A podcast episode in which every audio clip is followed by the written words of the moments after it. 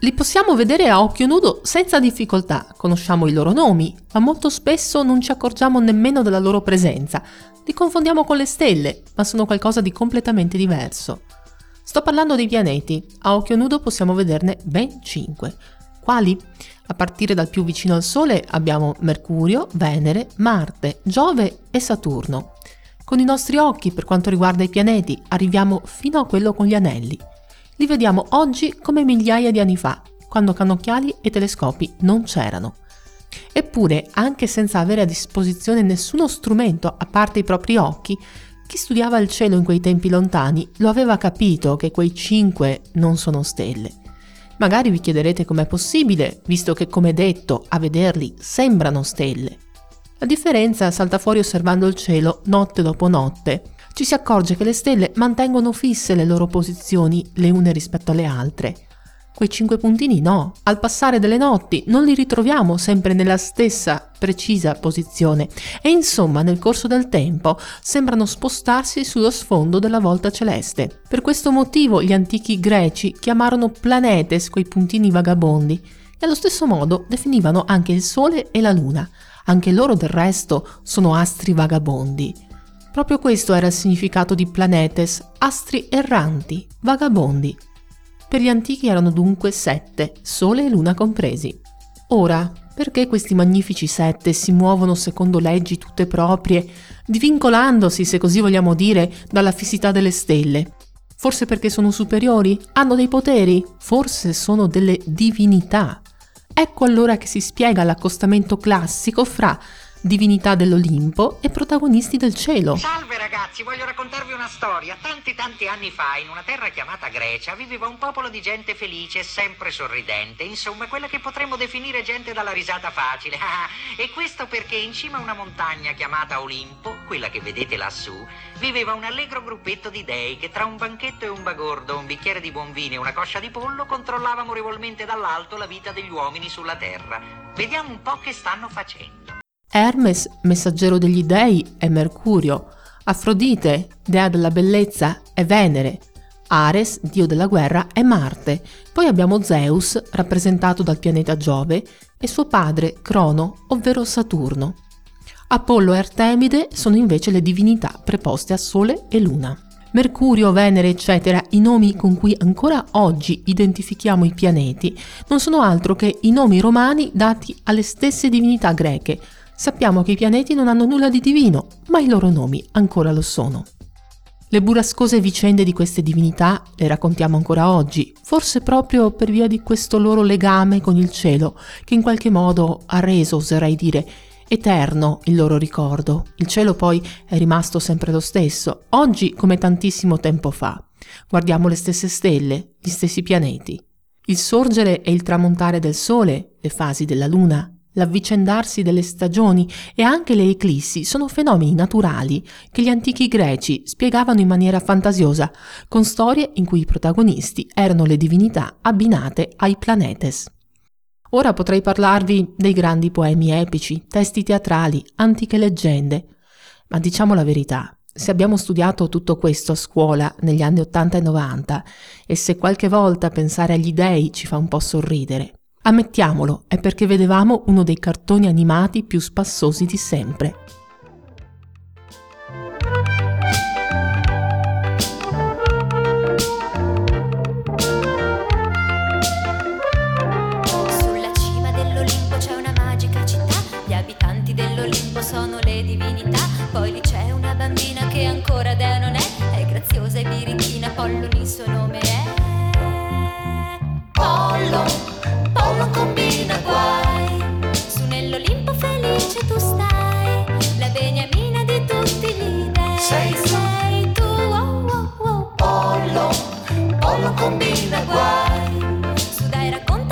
Lo confesso, ogni volta che parlo di mitologia e racconto di Zeus o Apollo, io non riesco a immaginarli così come ce li propone la storia dell'arte.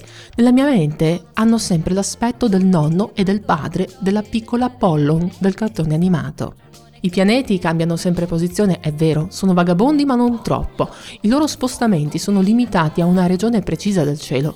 Non se ne vanno ovunque, non li vedremo mai dalle parti della stella polare, tanto per fare un esempio. Si spostano lungo la fascia dello zodiaco, quella porzione della volta stellata che fa da sfondo anche agli spostamenti della Luna e del Sole. Figliola cara, tu dimentichi una cosa importante, che tuo padre è il dio del sole. È impossibile che io non riesca ad alzarmi. Sarebbe sempre notte.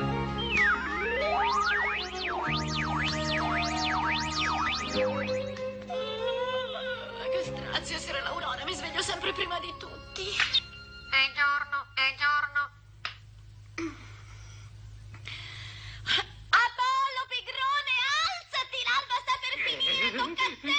Strillare, mi scoppia la testa. E lasciami dormire. Ecco, lo sapevo, tutta colpa di quella sbornia. Adesso ci vuole una gru per tirarti fuori.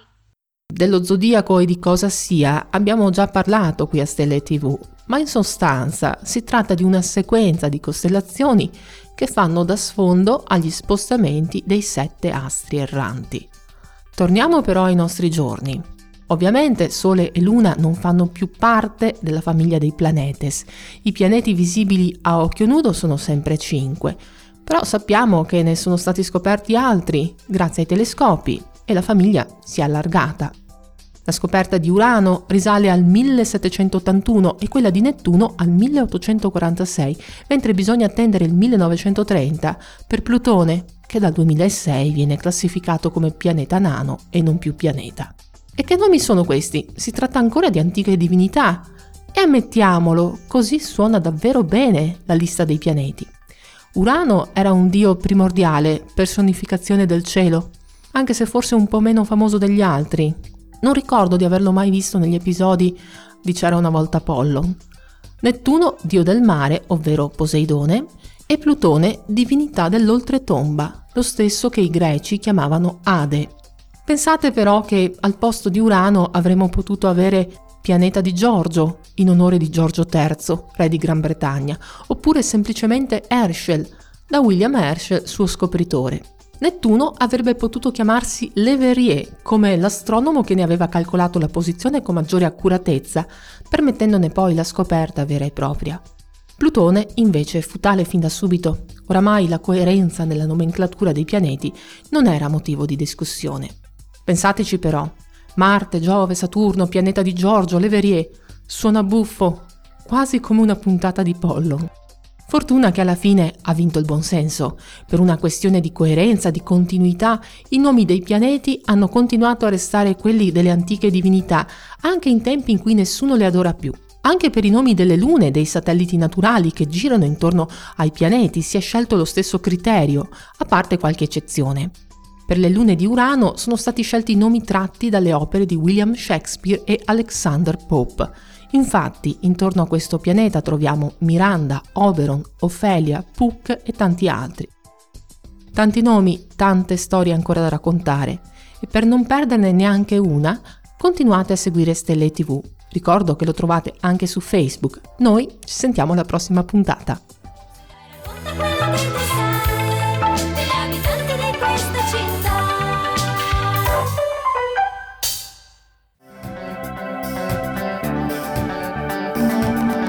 Avete ascoltato Stelle e TV, un programma di Elena Lazzaretto e Luca Nobili. Novità e contatti su www.guardachecielo.it.